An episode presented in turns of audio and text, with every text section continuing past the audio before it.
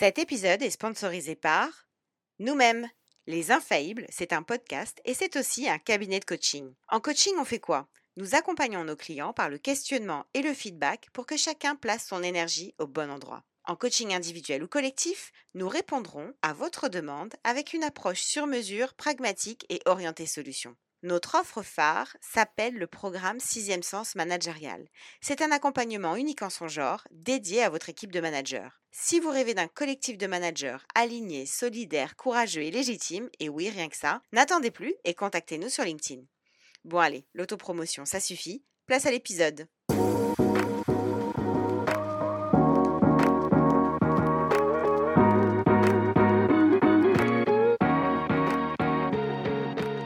Bienvenue dans Les Infaillibles, le podcast des managers qui se racontent avec authenticité. Nous sommes Sandy Melamed et Estelle Zakarian. Anciennes managers dans la tech et le conseil et aujourd'hui coach en entreprise, nous nous sommes fixés pour mission de résoudre un problème majeur. Que les managers puissent être authentiques et arrêtent enfin d'endosser un costume qui est tout sauf confortable pour eux comme pour leurs équipes. Si comme nous vous pensez que manager est un job à part entière qui n'est pas toujours évident, ce podcast est fait pour vous. Être manager nécessite de se connaître et parfois de vivre des situations qui bousculent. C'est donc pour vous aider à y voir plus clair, mais aussi pour vous sentir moins seul, que dans chaque épisode, un manager vient partager sans langue de bois son expérience du management et ses conseils pratiques pour vous inspirer dans votre quotidien. Si vous aimez l'épisode qui va suivre, partagez-le et mettez-nous 5 étoiles sur Apple Podcast. Vous pouvez aussi nous ajouter dans vos favoris Deezer ou Spotify afin de faire connaître notre émission en lui permettant de remonter dans les classements.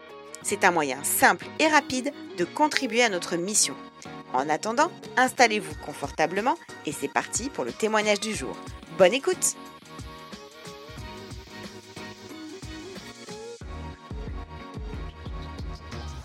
Dans ce nouvel épisode, nous recevons Pierre Boeuf, directeur technique chez Aviv.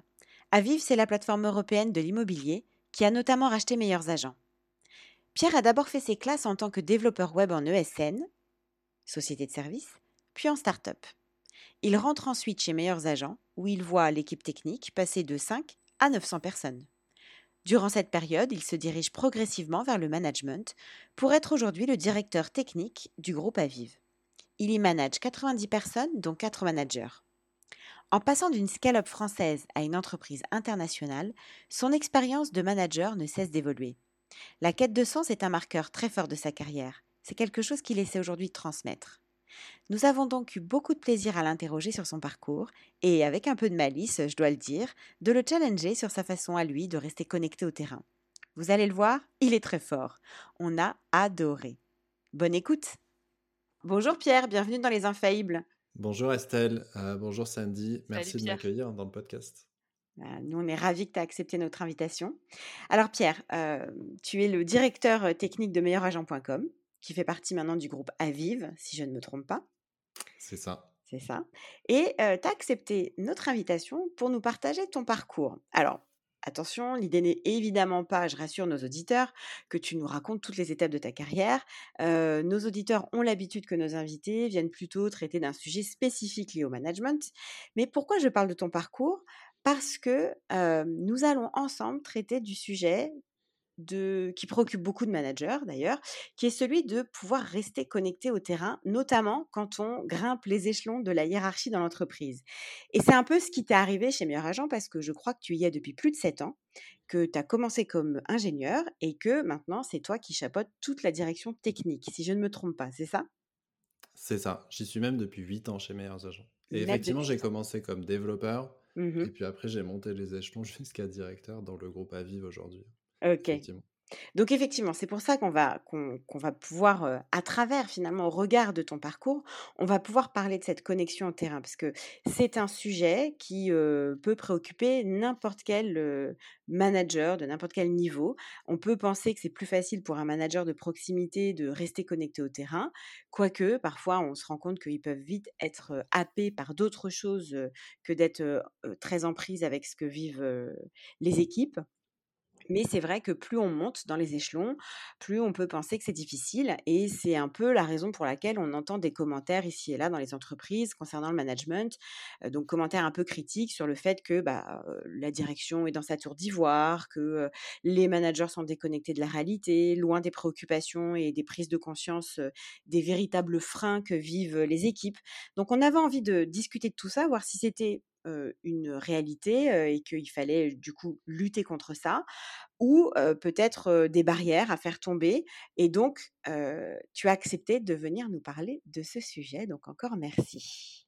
Pour commencer, est-ce que tu pourrais, en deux mots, nous préciser un peu plus en détail l'activité de meilleuragent.com, même si c'est assez connu, et ce que tu y fais en tant que directeur technique au niveau du groupe Aviv? Ouais, bien sûr. Donc, Meilleurs Agents, c'est une des marques du groupe Aviv. Euh, Meilleurs Agents, c'est toujours focalisé sur les aspects vendeurs dans l'immobilier, donc accompagner les gens à travers leurs ventes. Aujourd'hui, on fait partie du groupe Aviv, donc on a la, la possibilité de se concentrer sur toute l'expérience autour de l'immobilier, donc acheter, vendre, et on le fait en France et aussi à l'étranger, notamment en Allemagne et en Belgique. Donc on a plusieurs marques et ce qu'on essaie de faire en ce moment, c'est construire une plateforme européenne, la plateforme européenne de l'immobilier, en englobant tous les aspects de l'expérience immobilière, de l'achat jusqu'à la vente. Et donc, d'ici 2025, nous, ce qu'on essaie de faire, c'est d'avoir un million de personnes qui viennent sur nos plateformes tous les jours et d'accompagner des centaines de projets tous les ans à travers l'Europe. Et du coup, tu chapeautes combien de personnes, toi? Aujourd'hui, moi, je suis concentré sur, de par mon parcours chez Meilleurs Agents, sur l'aspect vendeur. Donc, moi, je m'occupe de la tech. Mmh sur cette problématique-là. Et aujourd'hui, euh, ça représente euh, autour de 90 développeurs et managers euh, techniques. Ok. Et tu as combien de managers en direct?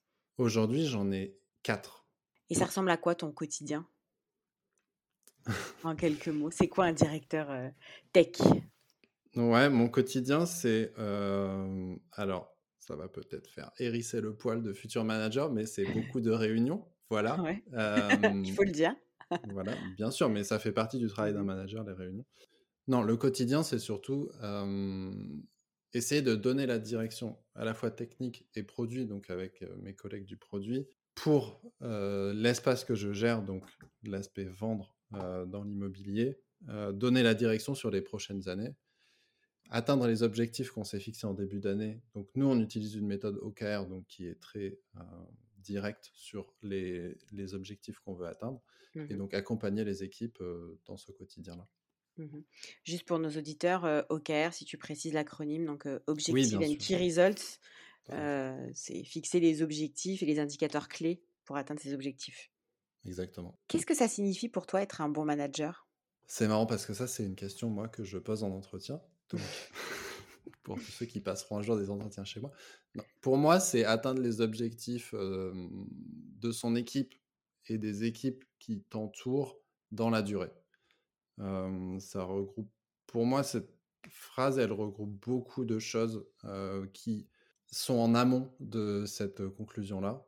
Moi, ce que je dis tout le temps, c'est il y a vraiment trois aspects de l'activité managériale qui me, me permettent d'arriver à ça. C'est c'est la gestion du temps. Donc, le, manager, en fait, il va avoir un, une espèce d'effet de levier entre le temps passé et son impact. Et donc, ce qu'il faut, c'est arriver en tant que manager à collecter énormément d'informations, arriver à prendre les bonnes décisions au bon moment et influencer toute son organisation pour aller dans la direction où on souhaite aller. Donc, mon quotidien, c'est ça. C'est faire ces trois activités. Et donc, quand on maîtrise ces trois activités, pour toi, ça, la, résultante va être qu'on peut être un bon manager. Oui, bien sûr. Après, il y a des aspects euh, évidemment interpersonnels qui rentrent en compte. Euh, aussi un état d'esprit qu'il faut, qu'il faut mettre en place. Donc, notamment le positivisme en tant que manager, moi, c'est un truc qui m'est très cher. Euh, on ne peut pas tomber dans le négativisme en tant que manager parce que toute émotion, en fait, est transmise à travers l'organisation. Et donc, c'est le, mener par l'exemple, mmh donc être exemplaire à ce niveau-là. Euh, trouver des moyens de mesurer, récompenser l'atteinte des objectifs, que ce soit célébration, reconnaissance, traiter les gens comme des individus et pas des ressources, euh, comprendre que chaque personne est unique, comprendre son projet, où elle veut aller, Donc le faire directement ou évidemment le déléguer puisqu'il y a toute une strate managériale qui va nous aider à faire ça. Et dans tout ça, puisque dans tout ce que tu viens de décrire, ça fait effectivement beaucoup de choses à faire. Dans tout ça, qu'est-ce qui te rend toi le plus fier dans cette fonction managériale? Comme beaucoup de managers, c'est voir les gens et les équipes grandir. Donc ça, c'est vraiment la fierté d'un manager, c'est d'accompagner quelqu'un, de le voir grandir et potentiellement de le voir nous surpasser. Une des choses, moi, qui me marque, c'est quand on est surpris par le niveau des gens euh, qu'on manage. Donc, on part d'un point A, on veut aller à un point B, et à un moment, il y a ce passage-là qui se fait. Cette surprise-là de est-ce que tu as pensé à A et B et qu'on vous dise euh, oui, j'ai pensé à A, B et C? Et là, c'est vraiment le, le Graal pour moi. C'est vraiment. Les gens, ils deviennent très autonomes et donc euh, on les voit grandir dans leur rôle et grandir en tant que personne aussi. Ça, c'est très, très, très gratifiant. Tu as un exemple en tête que tu accepterais de nous partager? Ben, En fait, pas plus tard que ce matin, ça m'est arrivé, donc c'était ah, cool. c'est vraiment d'actualité. Ouais, on est sur un projet au long cours qui va durer un an, un an et demi. Et projet en plusieurs parties. Et donc, on a commencé par la première partie, après, il y a la deuxième partie. Et donc, on était dans, dans cet état d'esprit-là de bah, en fait, mon manager, je lui demande alors, c'est quoi le plan pour la partie B, etc. Est-ce qu'on y a pensé Et moi, j'étais dans, dans, cet état d'esprit. en fait, ils n'y ont pas encore réfléchi et je vais les aider à y arriver. Et en fait, on me dit mais non, mais Pierre, en fait, t'as pas compris. On a, déjà fait tout ce travail, donc tu n'as plus qu'à tu n'as plus qu'à le suivre. En fait, tu n'as pas besoin de nous inciter à le faire. Et ça, c'était vraiment très, très. Ça, c'est vraiment les bons moments pour moi de manager. Pierre, je te propose qu'on rentre dans le vif du sujet. Donc, le sujet que tu as choisi de traiter, c'est la connexion au terrain. Effectivement, comme le disait Estelle en intro, il y a un risque, peut souvent, parfois, d'être déconnecté du terrain et d'être dans sa tour d'ivoire. Ou alors, à contrario, malgré le fait d'être manager, de rester parfois trop proche du terrain, quitte à être taxé d'ingérent. Donc, j'aimerais savoir finalement pourquoi tu as voulu échanger avec nous sur ce thème de la proximité, la connexion avec le terrain? Quand on a discuté, moi je suis tombé sur ce thème très vite parce que c'est vraiment une des premières difficultés que j'ai rencontrées quand j'ai commencé à manager des gens. C'est-à-dire il y a eu une distance immédiate qui se fait avec le terrain, que ce soit sur l'aspect technique du métier, mais aussi sur l'aspect interpersonnel, parce que du coup, bah, c'est un nouveau grade, on va dire. Donc, il y a ces deux distances qui se mettent en place. Et ça, ça a été, mais je pense que c'est le cas pour tous les managers, c'est d'essayer de trouver le bon équilibre entre une déconnexion totale et euh, effectivement ces phénomènes d'ingérence, de micromanagement. C'est pour ça que j'ai choisi ce thème. Quand tu dis distance immédiate, c'est une distance euh, qui arrive par la force des choses parce que tu as autre chose à faire que de faire le job opérationnel que tu pouvais faire avant, ou c'est une distance que tu t'es mise toi-même parce que manager, donc forcément, qui dit manager dit prendre de la distance, surtout que potentiellement tes nouveaux collaborateurs étaient peut-être aussi tes ex-collègues ou tes potes. Donc qu'est-ce que tu entends par distance immédiate? C'est un peu des deux, c'est-à-dire que c'est un peu subi parce qu'on a moins de temps, parce qu'il y a d'autres choses à faire. C'est aussi, enfin, le rôle de manager, c'est pas uniquement la technicité du métier qu'on avait avant. Et il y a quelque chose de provoqué aussi où il faut laisser de la place pour les gens. Et donc forcément, si on prend tout à notre compte, c'est compliqué d'avoir ça. C'est à la fois une réflexion que tu t'es faite, mais là j'entends que c'est une réflexion que tu t'es faite plus pour leur laisser la place, pour être sûr de, de leur laisser la place? Oui, exactement, parce que moi, de la même façon que j'avais grandi dans l'organisation où j'étais, j'avais envie de laisser la place aux gens de faire la même chose. Et donc ça, c'est mmh, ça, c'était provoqué. C'est-à-dire que forcément, moi, je, je prends d'autres responsabilités. Donc il y a aussi des responsabilités que je laisse à d'autres gens. Et voir, on va se partager un certain nombre de trucs par la suite. Et donc ça, effectivement, c'était voulu. Après, le côté subi, c'est plutôt en fait la perte de vitesse personnelle sur les sujets. C'est-à-dire que vu qu'on suit moins, on est moins efficace et en fait, fondamentalement, on, devient un problème pour l'équipe plutôt qu'une solution si on s'attache trop aux problématiques techniques de son métier, si on reste trop sur le terrain justement, entre guillemets. Donc quand tu dis on devient un problème parce qu'on reste trop sur le terrain, tu peux préciser quel, quel problème tu deviens pour tes collaborateurs? Nous donner Bah des- un exemple concret même, pour que les auditeurs comprennent ce que tu as en tête? Ouais, bien sûr. Alors, euh, moi qui suis dans la tech, concrètement, on développe des fonctionnalités pour un site web. Euh, ça veut dire coder, ça veut dire qu'il y a un certain rythme à tenir. Et en fait, si en tant que manager, je, je code un bout de page le lundi et que je reviens le vendredi d'après pour faire l'autre moitié, en fait, mon équipe, pendant ce temps, euh, ben, en fait, elle a avancé et elle commence à m'attendre, voire elle m'attend pendant longtemps. Et être ce goulot d'étranglement, c'est vraiment une situation très inconfortable et parce qu'on essaie de rendre son équipe plus efficace.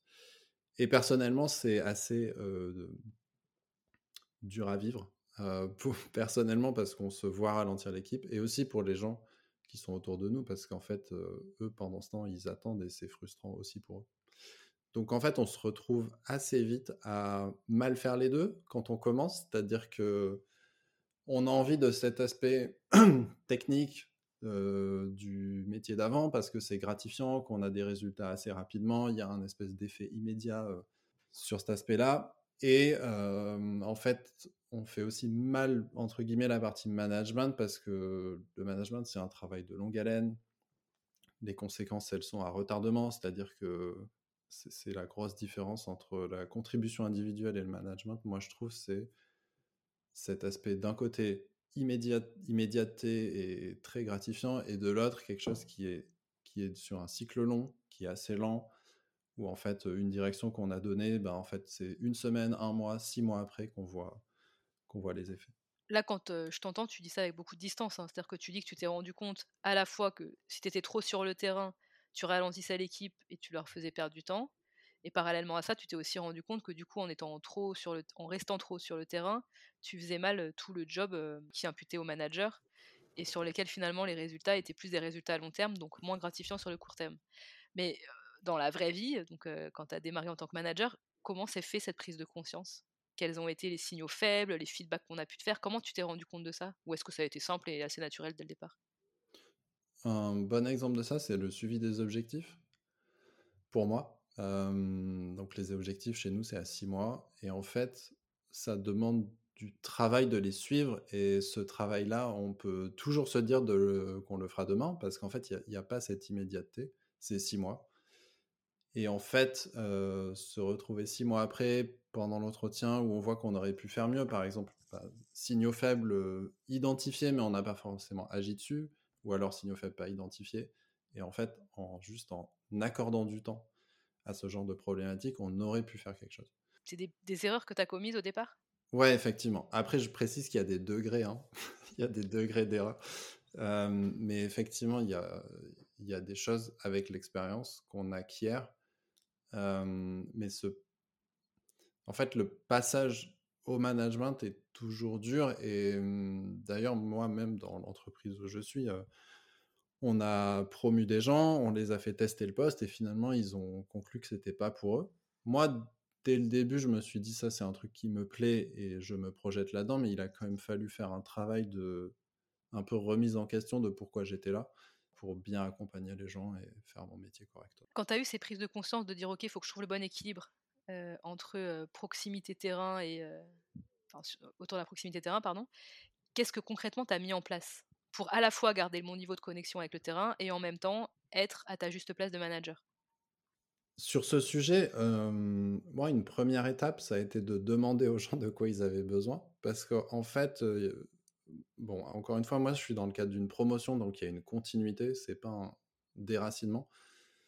Donc, sur la continuité, en fait, on a son rôle d'avant et son nouveau rôle, et on, en fait, on, on comprend pas forcément que les gens maintenant, ils ont d'autres attentes envers nous, enfin envers moi, et euh, du coup, il y a un changement de perspective. Et donc, ça, c'était la première étape, c'était en fait comprendre, prendre le pouls de l'équipe, comprendre quels sont leurs besoins, et du coup agir en conséquence. Ne pas en fait euh, s'imaginer un rôle un peu théorique de manager et, euh, et avec ça en tête en fait aller au combat on va dire et ne pas prendre en compte euh, les demandes des équipes. Du coup, je suppose que ton rôle était peut-être différent aussi en fonction de chaque profil. Ouais, tout à fait. bah, typiquement, il y a des gens qui ont plus ou moins besoin d'accompagnement. Et donc ça, faut juste, faut juste jauger quoi. La première chose que tu as faite, c'est effectivement, et on ne dit pas suffisamment de quoi on a besoin. Donc là, c'est vraiment demander à chacun de tes collaborateurs de quoi ils ont besoin, qu'est-ce qu'ils attendent finalement de toi en, tant que manager, à quel moment tu peux les accompagner, comment. Donc les choses, elles ont été dites clairement avec chacun, c'est ça? Ouais, effectivement. Enfin, tu as raison de dire ça. Et c'est vrai que c'est exactement moi ce que j'avais fait à l'époque. Après, ça va dans les deux sens. Et moi, ça a été. C'est toujours le cas aujourd'hui, c'est-à-dire qu'il y a. Mmh, manager, on est à un niveau intermédiaire, donc il y a au-dessus et en dessous. Mmh. Et donc, c'est rendre les choses claires avec tout le monde. après, il y aura à côté, département voisin, etc., qui est aussi un sujet en soi. mais c'est comprendre quelle est sa place et quelles sont les attentes de tout le monde pour pouvoir se placer un peu. De la même façon, euh, il faut aussi exprimer ce qu'on veut faire euh, pour placer les autres. En fait, c'est un espèce de, de Tetris, quoi, où il faut trouver sa place. Mais euh, effectivement, la, clarification des attentes, c'est hyper important pour commencer à bien faire son travail de manager. Et donc, toi, toi aussi, dire de quoi tu avais besoin. Ça me fait penser à un échange que j'ai ce matin. Tu vois, j'ai fait un coaching de manager juste ce matin et la manager m'explique qu'elle avait y a certaines difficultés à fonctionner avec une de ses collaboratrices. Et en fait, dans les besoins, il y en avait une, enfin la manager en l'occurrence, elle a besoin d'être plus présente et elle a besoin d'être plus légitime, et euh, la collaboratrice, elle a besoin de plus d'autonomie. Donc elles avaient, ils avaient des, elles avaient des besoins chacune diamétralement opposés, euh, notamment parce qu'en plus elles bossaient à distance. Et du coup, là, on voit que c'est intéressant de se demander chacun de quoi ils ont besoin pour justement s'ajuster et trouver le bon mode de fonctionnement qui est propre à chaque binôme, en fait. Et ça, c'est effectivement le, le, premier, la première chose que tu as faite pour trouver ton, le juste milieu dans ton accompagnement. Qu'est-ce que tu as pu mettre en place d'autre pour rester proche du terrain sans non plus être trop intrusif? Moi, quelque chose qui est hyper important sur euh, en montant dans la hiérarchie, on va dire, euh, c'est tout ce qui est euh, alors sauter un niveau de hiérarchie pour aller s'entretenir avec les gens. En anglais, ça s'appelle skip level, mais je ne sais pas trop en français s'il y a un, un mot pour exprimer ça. Mais en gros, on est à un niveau N plus 3 et en fait, on conserve euh, des entretiens avec des N-2, N-3, etc. Ça, c'est hyper important parce que, en fait, au bout d'un moment, on a la, perte de lien avec le terrain, elle vient aussi de là où en fait, on n'a que des, relais de quelque chose qui se passe et pas les gens en direct. Donc ça, ça, ça, ça m'aide beaucoup euh, ça m'aide beaucoup au quotidien parce que ça permet de mieux comprendre en fait où en sont les gens. Après, il faut savoir quelque chose d'important, c'est comprendre à qui on doit parler. Donc là, c'est toujours difficile de choisir parce qu'on va se retrouver avec des de l'anecdotique. en 30 minutes, on ne peut pas avoir des règles générales et on ne peut pas s'entretenir 30 minutes avec tout le monde potentiellement sur les détails d'organisation. Donc bien choisir ses interlocuteurs, c'est important moi, globalement, je me dirige en priorité vers les gens que je considère les plus performants et dont on me dit qu'ils sont les plus performants. et attention sur ça, performance, c'est différentes seniorités, je précise. Je tout à fait m'entretenir avec des gens très juniors, mais qui sont très performants. il faut juste choisir avec qui passer son temps. C'est intéressant que tu nous parles de ce sujet parce qu'il y a plusieurs invités qui nous ont parlé du skip level meeting, mais peut-être avec toi, on peut aller un peu plus loin. Est-ce que tu peux nous en dire plus sur comment ça s'organise, ce que vous faites pendant ces réunions, à quelle fréquence, comment tu gères aussi la relation peut-être avec le N-1 pour, pour pas qu'il y ait ce sentiment d'être bypassé? Ouais, bien sûr. Alors N-2, moi je fais, je fais tout le monde parce que j'ai assez de temps pour le faire. D'accord. N-3, ça devient compliqué. D'accord. voilà, parce que du coup, il y a 80 personnes. Donc là, c'est dur. Alors, comment comment je fais pour faire comprendre au N-1 que c'est pas un drame de s'entretenir avec les gens qui managent Alors déjà, en termes de culture d'entreprise, c'est déjà ce qui se passe pour moi. C'est-à-dire que moi, mon N plus 1, il s'entretient avec les gens que je manage. Donc il y a cette facilité-là où j'ai pas forcément besoin d'expliquer le concept. après, les skip levels, c'est pas non plus une, investigation du niveau de management des gens qu'on a. c'est pas aller dans leur dos pour comprendre tous les problèmes parce que eux vont jamais nous les remonter. Ça arrive, mais c'est pas le principal but. Le but, c'est vraiment d'avoir la diversité de perspectives sur ce qui se passe. S'entretenir avec trois personnes plutôt qu'une, forcément, on va avoir des avis différents sur euh, ce qui se passe. Et c'est intéressant à ce niveau-là de, de s'entretenir avec le plus de monde possible. On est vraiment dans la collecte d'informations plus on en a, mieux c'est, honnêtement. Même si elle est contradictoire, ça nous permet de creuser. Et c'est souvent à l'occasion de ces réunions-là ou de ces points-là, que ce soit formel ou informel d'ailleurs, c'est souvent là que on apprend des trucs intéressants ou qu'il y a vraiment des points qui remontent de manière systématique et donc à creuser. Donc c'est quelque chose qui est ancré dans la culture de la boîte, donc ça facilite les choses. Mmh et après tu fais ça pour t'aider aussi toi à avoir un avis, enfin tu récupères des avis éclairés derrière pour pouvoir prendre peut-être plus facilement des décisions. Ouais, bien sûr. En fait, quand on est en individuel avec quelqu'un, déjà, ça, ça, permet vite de.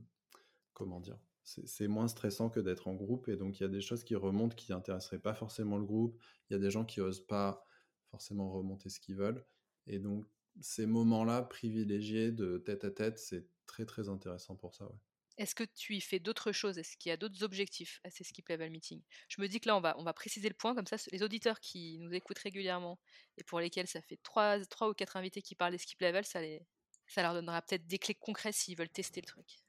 Bien sûr, donc il y a, pour moi, il y a deux trucs. De toute façon, c'est tout le temps bidirectionnel l'information et ce qu'on en fait, c'est toujours on va chercher de l'information et donc c'est hyper utile parce qu'on apprend des choses, etc. Mais ça permet aussi d'en descendre, que ce soit de l'information ou moi j'en profite aussi pour transmettre de l'état d'esprit. Typiquement, ce qui se passe, c'est que je suis en tête à tête avec quelqu'un, il me remonte 10 problèmes et j'en prends un et je lui dis Ok, si on se concentre 5 minutes sur ça, en fait, donc tu as un problème, mais du coup, qu'est-ce que tu veux faire avec ça? Et donc là, ça permet de travailler vraiment le ce, côté-là d'état d'esprit, de comment, comment on peut faire pour, euh, pour aller de l'avant. Ce que tu nous dis sur le skip level meeting, c'est que c'est bidirectionnel. Et là, tu prends l'exemple de la personne arrive avec 10 problèmes et t'en traites un, ce qui permet euh, de travailler sur l'état d'esprit que tu as envie de développer dans cette équipe, à savoir euh, se tourner vers les solutions moi, j'ai expérimenté ça, le skip level, aussi bien en étant manager que manager. Et un des trucs que j'adorais, notamment quand j'étais manager, c'était le fait que ça te donne l'opportunité d'être reboosté par ta direction. Parce que parfois, quand tu es la tête dans le guidon, tu n'as peut-être pas forcément envie d'arriver à ce meeting en donnant tes problèmes à ton big boss. Mais en tout cas, tu as envie de repartir énergisé. Est-ce que ça aussi, pour toi, c'est ça fait partie de tes objectifs de ces skip level? Je dirais oui. c'est intéressant ce que tu dis. Je devrais peut-être me faire coacher par, par toi, Estelle. Mais globalement, oui. Avec plaisir, si tu veux. Non, mais c'est ce, que je, ce que je voulais exprimer quand, quand je parlais de transmettre de l'état d'esprit, c'est aussi ça. Moi, je, le positivisme d'un manager, c'est hyper important. Mais N-1, c'est des managers, donc je, veux leur transmettre cet état d'esprit pour que eux puissent derrière le transmettre à leur équipe. Donc effectivement, rebooster les gens qui en ont besoin, c'est hyper important et voir si ils ont vraiment besoin d'être reboostés et que ça prend du temps, bah, passer plus de temps que ce qu'on avait prévu avec eux. Encore une fois, c'est toujours la même chose, il faut choisir où on passe son temps. Si on considère que ce manager, il est clé dans le dispositif et que le rebooster, ça va nous débloquer par la suite énormément de choses, oui, le temps, il est, il est bien investi. Mais effectivement, rebooster les gens, c'est aussi un objectif. Est-ce qu'il y a d'autres choses que tu mets en place, Pierre, pour au quotidien garder le bon niveau de connexion avec le terrain? Oui, il y a quelque chose que moi j'aime bien faire, c'est m'introduire en tant que spectateur dans des réunions d'équipe dans lesquelles je suis ou pas invité. Donc ça, c'est un exercice qui est pas facile parce que forcément, quand on est là, ça change la dynamique et la manière de penser des gens. Ah bah, mais... Raconte-nous ça parce que tu es le premier à nous parler de ça. D'accord. T'introduire en mode sous-marin dans les, dans les réunions. Non, mais après, je, je, j'annonce ma présence quand même, hein, il n'y a pas de souci, je ne reste pas dans un, dans un coin de la salle. Mais en fait, ce qui est intéressant avec ça, donc typiquement rituel d'équipe entre gens qui ont la même fonction et qui se réunissent par exemple de manière hebdomadaire, ça permet aussi de... Parce que c'est souvent dans ces réunions-là qu'il y a les problèmes, disons, les plus terrains qui sont remontés et qui cherchent une résolution et où l'équipe en fait, doit elle-même trouver des solutions. Et ça, c'est très intéressant pour moi d'être à ce genre de réunion. Donc, je dis pas que je le fais tous les jours, mais de manière régulière,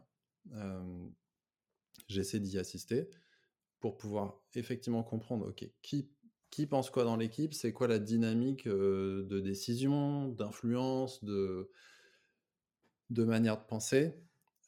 Qui occupe l'équipe. Et moi, ça a toujours été très intéressant de faire ça. Donc moi, je me pose dans une position d'écoute uniquement, à moins qu'on me demande directement ce que j'en pense, mais je veux le moins possible en fait influer sur le déroulé de la réunion. Je veux juste écouter et comprendre. ce que tu nous expliques là, c'est des choses que tu expliques aussi de manière aussi et que tu dis de manière aussi explicite à tes équipes? Non, franchement, je vais être honnête, j'ai jamais fait ce discours en entrant en réunion je pense que par mes actes, c'est ce que je fais, mais effectivement, j'ai jamais clarifié comme ça avec les équipes. Parce que je, te, je te pose la question parce que évidemment, je comprends ton intention, c'est-à-dire de comprendre où sont les où sont les problèmes, comment toi tu peux les aider et intervenir. Et d'ailleurs, il me semble, parce qu'on en avait parlé pour préparer l'interview, que tu étais plus focus d'ailleurs sur les dynamiques, la dynamique d'équipe que sur le business quand tu faisais ce genre d'intrusion, entre guillemets. Mmh Mais du coup, je me dis que toi, l'intention, elle est bonne et c'est pour les aider, c'est pour comprendre, c'est pour débloquer des problèmes. Derrière, je me demande juste comment les équipes le perçoivent en fait. Oui, bien sûr. Tu as tout à fait raison. Pour moi, il y a un aspect culturel à ça, c'est-à-dire que nous, on a toujours eu euh, les managers qui s'impliquaient dans ce, dans ce genre de réunion. Donc moi, il y a une continuité dans mon rôle et c'est pas une surprise quand les gens me voient parce que c'est toujours quelque chose que j'ai fait. Après, j'avoue que au début, j'ai commis quelques erreurs à trop intervenir. Et notamment, la plus grosse que j'ai fait, c'est en fait le problème quand on est manager et qu'on commence à s'éloigner du terrain, c'est vraiment que tout devient simple parce qu'on regarde tout d'un niveau macro. Et donc, en fait, on a l'impression que le travail des gens qu'on manage, il est facile et qu'on a, on se prend la tête pour rien. Donc, le c'est facile lâché en réunion et yaka ou des expressions comme ça, c'est vraiment quelque chose qu'on m'a vite reproché et que j'ai vite du coup réglé. L'éloignement fait qu'on trouve les choses simples. Donc, ce qui est bien avec ce genre de, de réunion, c'est d'assister à la complexité. C'est de comprendre en fait pourquoi les gens y sont bloqués. Et normalement, j'arrive mieux à les aider. Donc normalement, ils voient l'intérêt. Mais je suis d'accord, euh, il serait bon d'expliciter, surtout si on a un manager qui écoute et qui débarque dans une nouvelle boîte et qui commence à s'introduire dans toutes les réunions mmh. où avant il n'y avait personne.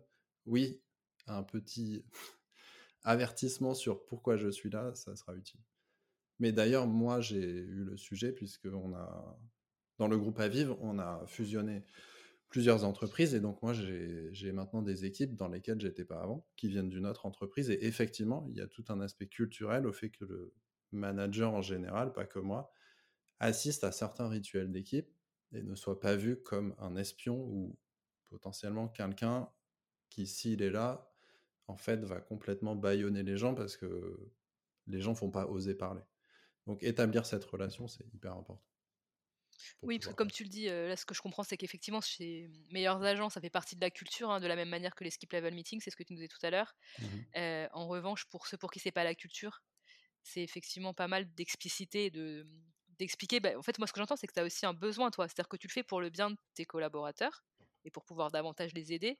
Mais j'ai l'impression que c'est aussi un besoin pour toi, justement, de rester connecté, de comprendre, la, de rester connecté à la complexité, comme tu le disais. Non, mais complètement.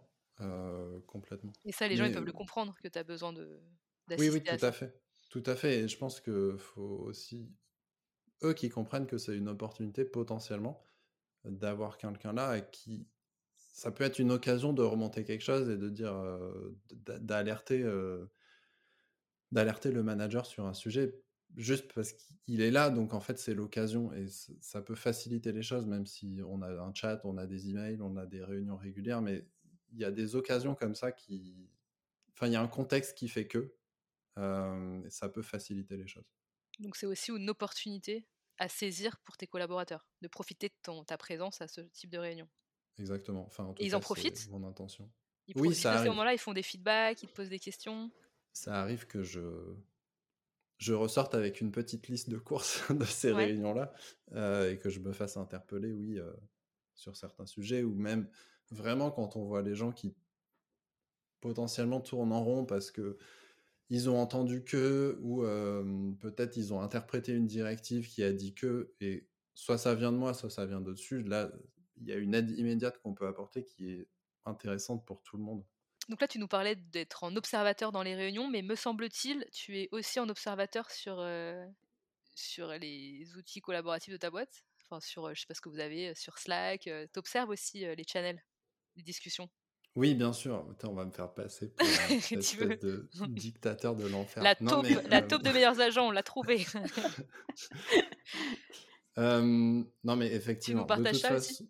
oui, oui, mais en fait, j'ai pas de problème avec ça parce que la, plupart, enfin, les, bon, je vais prendre Slack comme exemple. donc Slack, outil de communication pour ceux qui connaissent pas. Les canaux de communication, donc les chans, ils sont publics par défaut.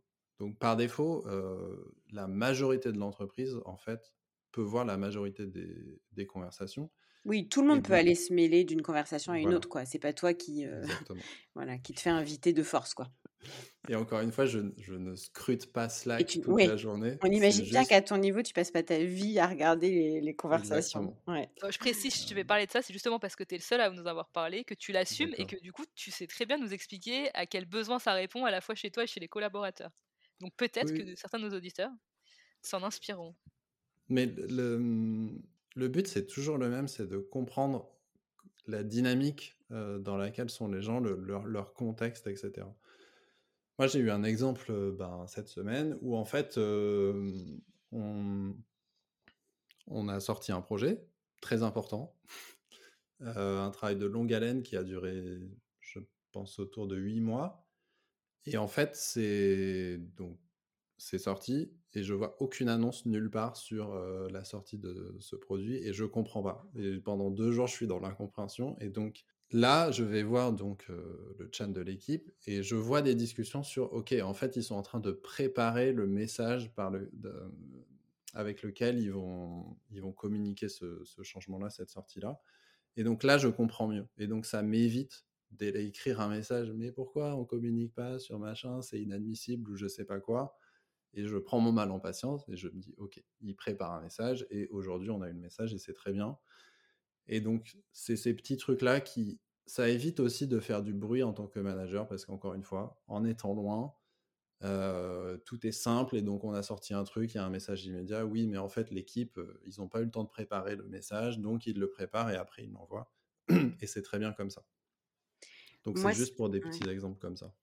Pardon, j'allais t'interrompre, mais moi, ce que j'aime bien dans ton exemple, finalement, c'est que ça t'a permis, dans cet exemple spécifique, de prendre ton temps, de d'analyser en fait la situation et avec discernement de savoir si tu si allais avoir besoin de faire un message ou pas. Et j'aime bien cette expression que tu as de, faire du bruit en tant que manager, parce qu'il est vrai qu'une des crispations majeures que nous remontent en général les équipes, c'est ce côté, le manager qui nous tombe dessus et qui nous dit pourquoi t'as pas fait ci, pourquoi t'as pas fait ça, alors que l'information était disponible, mais il n'a pas pris le temps de la consulter. Et il fait passer son stress avant une forme de discernement et de d'action plutôt éclairée. Donc voilà, je me permettais ce petit commentaire. Merci Estelle. Mais c'est vrai que en tant que manager, il y a un des défauts que moi j'ai observé, et c'est d'autant plus vrai dans les grosses organisations, c'est je n'ai pas entendu parler de ça, donc ça n'existe pas.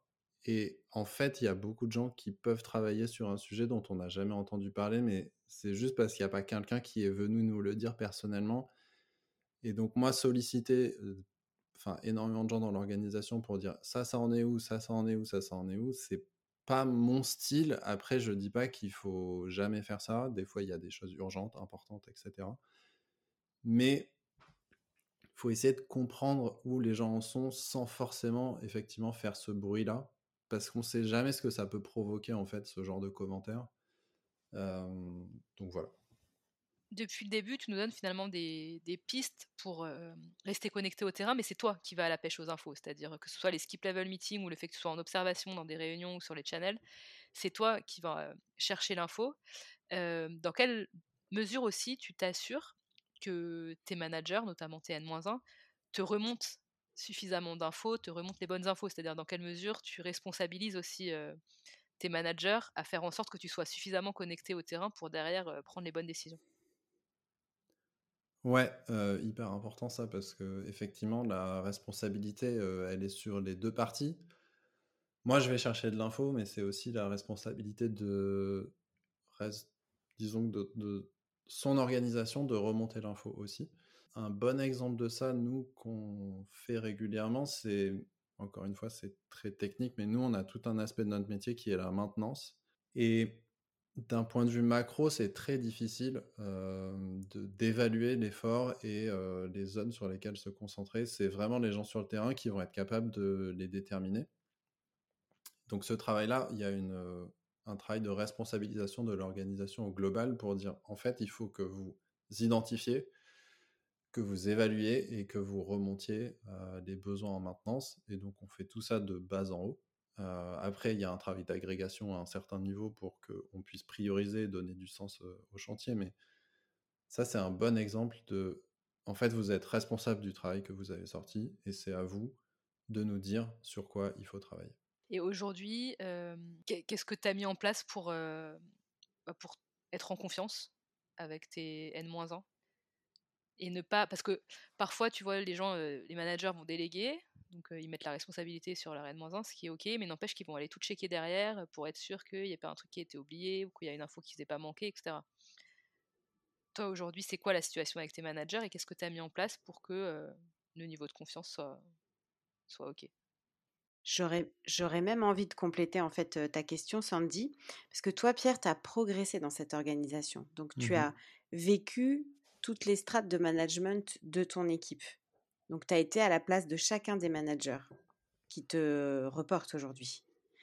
Et comment tu arrives à te détacher finalement de comment toi tu faisais les choses quand tu étais à leur place, quand tu vois qu'ils ne font pas exactement comme toi en fait? Oui, je vois ce que tu veux dire. alors déjà, moi, j'ai pas, je m'attends pas à ce que les gens reproduisent ce que j'ai fait par le passé parce que encore une fois, si on traite chaque personne comme un individu, il a des forces et faiblesses qui sont différentes des nôtres, et donc c'est moi, c'est pas une attente que j'ai de que les gens reproduisent exactement ce que j'ai fait. Par contre, il y a un certain nombre de disons qu'il y a une base sur laquelle il faut s'appuyer et puis grandir. Donc ça, c'est pour le coup, c'est transmis. Après, comment on fait pour avoir le niveau de confiance suffisant pour que, que les N-1 font ce travail-là, j'avoue que j'ai pas de réponse. Ouais, j'ai pas, j'ai pas de réponse à cette question. Bah, j'ai l'impression que tu le vis en fait, c'est ça. Tu le vis plus que tu l'as pas intellectualisé, conscientisé. ça se fait mmh. naturellement en fait. Oui, oui, c'est clair. Mais j'ai pas, ouais, exactement. J'ai pas théorisé le truc de façon à l'expliquer en fait. Mmh mmh. Pour finir sur le sujet de la connexion avec le terrain, tu nous as parlé d'une frustration tout à l'heure. En tout cas, ce que j'interprète comme une frustration, tu nous diras si c'est le cas ou pas, mais le fait que maintenant que tu as monté les échelons, il y a plein de choses qui te paraissent super simples, alors que tes collaborateurs te disent que c'est plutôt complexe. Est-ce que tu peux revenir là-dessus? Est-ce que c'est une frustration aujourd'hui? Pour toi Ouais, ouais, bien sûr. Ça, c'est franchement éternelle frustration. Encore une fois, j'ai eu un exemple cette semaine on veut inclure un module de paiement sur un de nos produits. on m'annonce des délais qui me paraissent beaucoup trop longs. Et en fait, tout de suite, il y a ce truc qui monte en moi de waouh, j'ai envie de prendre mon clavier, de coder et mmh. puis juste de sortir le truc. Évidemment, quoi qu'on en pense, en fait, on est trop loin pour même enfin, juger de manière, comment dire, éclairer ce qui se passe. Il y a un niveau de confiance à avoir envers les gens qui nous disent des choses, donc les gens qui sont vraiment sur le terrain. Après, notre enfin moi, mon rôle, je considère que c'est le challenge de ce qu'on peut nous dire en potentiellement mieux enfin en essayant de mieux comprendre pourquoi, comment les gens sont arrivés là. Donc moi, ce que je demande aux équipes, c'est de bien documenter leurs choix pour qu'après ils puissent nous les expliquer et qu'on ait un, un enregistrement en fait de ces décisions. Le challenge, il vient plus sur l'aspect contrainte. C'est-à-dire qu'il y a dans beaucoup de projets comme moi je vis, en fait, les gens se mettent des contraintes eux-mêmes. Et en fait, c'est ça souvent qui fait que on arrive à potentiellement des projets qui nous paraissent simples et deviennent compliqués. Mmh. Et donc là, on a un rôle vraiment clé pour potentiellement faire sauter ces contraintes ou mieux les expliquer pour potentiellement simplifier le travail des gens. Donc là, ce que... Pardon, vas-y, vas-y, Je te, laisse terminer. L'autre aspect qui est très lié à mon parcours à moi, c'est que, ayant grandi dans la même entreprise, moi, j'ai participé aux fondations. Et donc, en fait, comme dans toute croissance d'entreprise, ça devient de plus en plus compliqué. Mais quand on est parti de là où c'était le plus simple et qu'après on grandit avec l'entreprise et donc on monte en grade et que l'entreprise grandit en même temps, en fait, il y a une complexité qu'on n'imagine pas et qui s'est installée un peu partout. Et en fait, ayant dans son esprit la simplicité du début, on se retrouve à ne plus comprendre pourquoi tout est si compliqué. Donc, il faut être aussi assez humble par rapport à ça et de se dire qu'on n'a pas la vérité absolue sur ce qui se passe parce qu'en fait, on, a raté tout un passage sur le terrain, on n'était pas là et donc en vrai, on n'a pas conscience forcément de toute la complexité que le système a pu prendre pendant, pendant ce temps-là. Là, ce que j'entends, c'est que finalement, quand tu as cette pensée qui te vient de dire non mais attends, de quoi il me parle en fait, c'est super simple, pourquoi il me dit que ça va prendre six mois? Tu ne fais pas cette réflexion, ce que tu as pu faire, hein, parce que tu nous as dit que tu avais fait une erreur à ce sujet-là quand tu as démarré. mais toi, là où, ce que tu vas faire plutôt, c'est d'essayer de comprendre quelles sont leurs contraintes pour justement, en tant que manager, voir si tu peux les libérer de certaines contraintes qui se seraient mises eux-mêmes ou alors que l'organisation leur aurait mises. Mais ton rôle, en tout cas de manager, c'est d'utiliser ta, cette émotion, cette frustration, non pas pour juste la rebalancer, mais en tout cas pour te dire, ok, peut-être que je peux les aider, peut-être que je peux débloquer certaines des contraintes qu'ils ont. Exactement. Il faut essayer de convertir. ouais, tout à fait.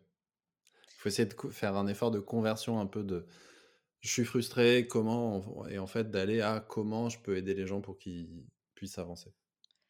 Et est-ce qu'il y a d'autres frustrations que ça te génère justement Peut-être de plus être si proche du terrain, parce que peut-être en plus en tant que développeur, bah, tu adorais ton job et tu adorais développer. Est-ce qu'aujourd'hui tu développes encore? Est-ce que ça te génère des frustrations d'avoir dû t'éloigner du terrain? Ou au contraire, est-ce que tu as trouvé ton bonheur ailleurs, dans des sujets peut-être plus managériaux, plus stratégiques bah, je pense que l'envie de faire de métier par lequel on a commencé, elle est toujours là.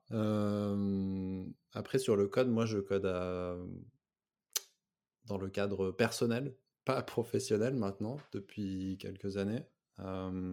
effectivement, c'est toujours dans un coin de ma tête. Après, moi, je suis très content du métier que je fais aussi.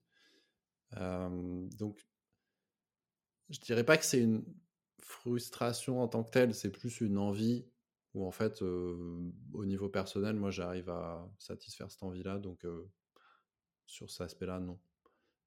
Merci beaucoup, Pierre, pour ce témoignage. Moi, ce que je retiens finalement de tout notre échange, de tout cet échange que tu viens d'avoir avec nous, c'est que finalement, pour rester connecté au terrain, ça nécessite de trouver l'équilibre entre prendre suffisamment de hauteur, donc facile à dire, et rester connecté aux enjeux du quotidien, sans tomber dans le micromanagement, aussi facile à dire. Mais tu t'es assez vite rendu compte que si tu étais trop à vouloir faire ce que tu faisais comme avant en tant que contributeur individuel, tu avais une satisfaction immédiate, mais que finalement, ton job de manager, tu le faisais moins bien, voire mal. Et prendre conscience que le job de manager, bah, c'est un cycle long qui a un impact qui est qui n'est pas forcément immédiat et qu'on n'a pas du coup la gratification immédiate, c'est quelque chose que tu as rapidement compris et conscientisé, et ce qui t'a permis d'avancer et de, au fur et à mesure, trouver le bon équilibre. Et toi, une des, enfin les quelques méthodes que tu pourrais recommander pour ceux qui nous écoutent, c'est pour rester connecté au terrain, c'est de clarifier les besoins des uns et des autres, donc tout simplement leur demander. Partager toi aussi la place que tu veux prendre et expliciter ce que tu as envie d'atteindre comme objectif. faire ce qu'on appelle les fameux skip level meetings donc là, il y a quand même une dimension culturelle pour l'expliquer dans la boîte et que les managers n'aient pas l'impression qu'on fait une investigation sur leur dos, mais que ce sont vraiment des entretiens avec des personnes qui sont sur le terrain et c'est un entretien qui est bidirectionnel et qui doit apporter aussi bien à toi que, à la personne avec qui tu le fais. ton autre méthode, c'est d'être spectateur dans des meetings, d'être très à l'écoute et d'observer les dynamiques dans les équipes, que ce soit en meeting présentiel ou bien dans les discussions qu'il peut y avoir sur des canaux de, communication sur les outils collaboratifs. Donc, on a cité Slack par exemple. et tout ça, en fait, te permet de rester le plus connecté, de prendre du temps avant de, faire des demandes aux équipes, aux uns et aux autres, parce que tu prends le temps de collecter l'information et avec discernement de savoir comment, avant d'agir, tu vas poser telle ou telle question ou, partager telle ou telle information, clarifier tel ou tel point pour sortir des personnes peut-être de, de qui tournent en rond sur certains aspects. Et, et, tu as terminé en nous parlant de voilà de l'éventuelle frustration que ça pouvait provoquer d'être moins connecté sur le terrain, mais que tu arrives à en faire finalement une force pour aider les uns et les autres à aller plus vite dans leurs enjeux. Donc merci pour ce partage. Est-ce que j'ai bien résumé ce que tu nous as dit? C'est parfait. C'est parfait? Bon, rien, rien à ajouter? non, non, non? c'est très bien. Ok. Alors, nos questions de fin sont toujours les mêmes et normalement, euh, on te les avait données, donc euh, tu devrais avoir une idée des réponses que tu vas nous apporter. Si tu avais un conseil à partager avec un manager qui démarre, ce serait lequel? Le principal conseil, moi, c'est de lire et de parler à d'autres managers. J'ai beaucoup entendu euh, à une époque où je m'entretenais avec pas mal de managers, justement, en interne ou en externe, en fait, sur le rôle de manager, les gens, ils débarquent, il n'y a pas de formation. Donc, en fait, ils apprennent tout sur le tas sans forcément se documenter sur le sujet. Et parler à des managers expérimentés ou non dans d'autres contextes et surtout lire, regarder des vidéos, je sais pas, mais trouver des sources d'informations, c'est hyper important. Moi, ça m'a beaucoup, beaucoup aidé. Merci, on ne peut être que d'accord avec toi. une chose que tu ferais différemment, justement, si tu devais, si tu regardes ton parcours dans le rétroviseur, Qu'est-ce que tu changerais?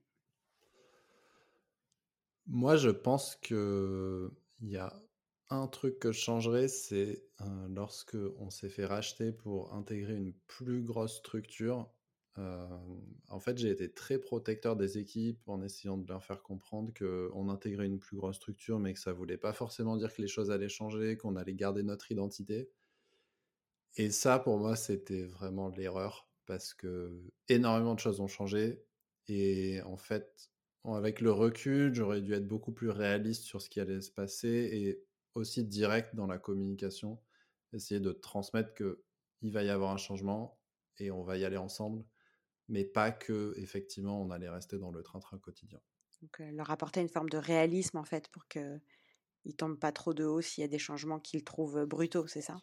Tout à fait. Et en fait, le problème que j'ai eu en étant trop protecteur, c'est que c'est pas moi qui ai annoncé ces changements. Et donc, en fait, ils sont venus bah forcément lors d'un rachat de gens qui connaissaient pas forcément et ça a été d'autant plus dur de rattraper tout ça. Et donc notre toute dernière question, puisque tu conseillais aux jeunes managers de lire, de se documenter, de savoir, c'est quoi toi ta source d'inspiration que tu as envie de partager? Moi j'avais trois livres je sais mmh pas si c'est autorisé, mais. Mais carrément. J'en ai un, le premier qui s'appelle The Goal, donc le but. Mmh ça, c'est le premier livre que j'ai lu sur le management. C'est un livre hyper simple, sous forme de nouvelles, d'un gars qui est dans une usine et qui essaie d'améliorer la capacité de production de son usine. Enfin, c'est très intéressant ce livre. Le point principal que moi j'avais retenu à l'époque, c'est que l'équipe que j'ai n'ira jamais plus vite que l'élément le plus lent de l'équipe.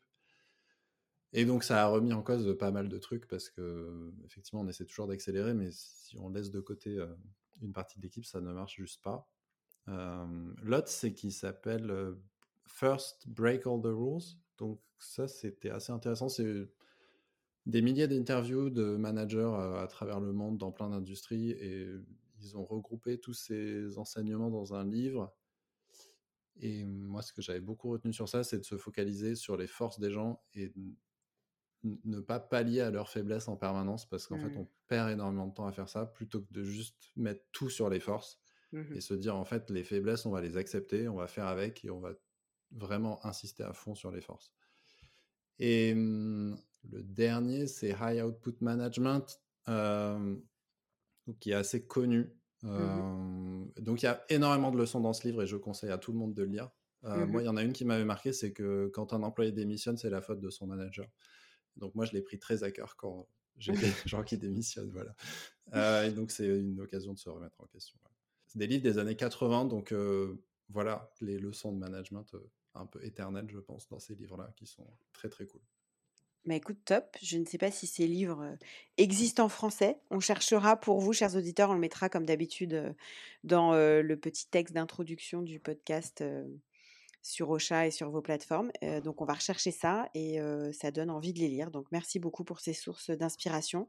nous étions ravis de te recevoir. Sandy, je sais que tu tu es avec moi, tu te joins à moi pour dire ça, n'est-ce pas? Bien sûr, On était ravis. bah, on te souhaite plein de bonnes choses pour tous ces projets que vous avez à mener chez Aviv d'ici 2025. Et on espère te reparler bientôt. Ouais, bah, ravi d'avoir d'avoir été là. Et puis, c'est la première fois que je faisais ça, donc j'espère que c'est réussi. Et, eh bah, carrément. Et bah, carrément. Si c'était la première fois, je pense qu'il y en aura d'autres. Et bah, bien joué, quoi. C'était top. Merci à toi. Merci à vous. à bientôt. à bientôt. Cet épisode vous a plu? À vous de jouer maintenant. Pour cela, rien de plus simple. Ajoutez-nous dans Apple Podcasts, Deezer ou Spotify dans vos émissions préférées. Mettez-nous un like ou un commentaire sur les réseaux sociaux et surtout, si vous voulez une équipe de managers au top dans votre boîte, demandez à votre RH de nous appeler et partagez notre épisode avec vos collègues. À bientôt sur les Infaillibles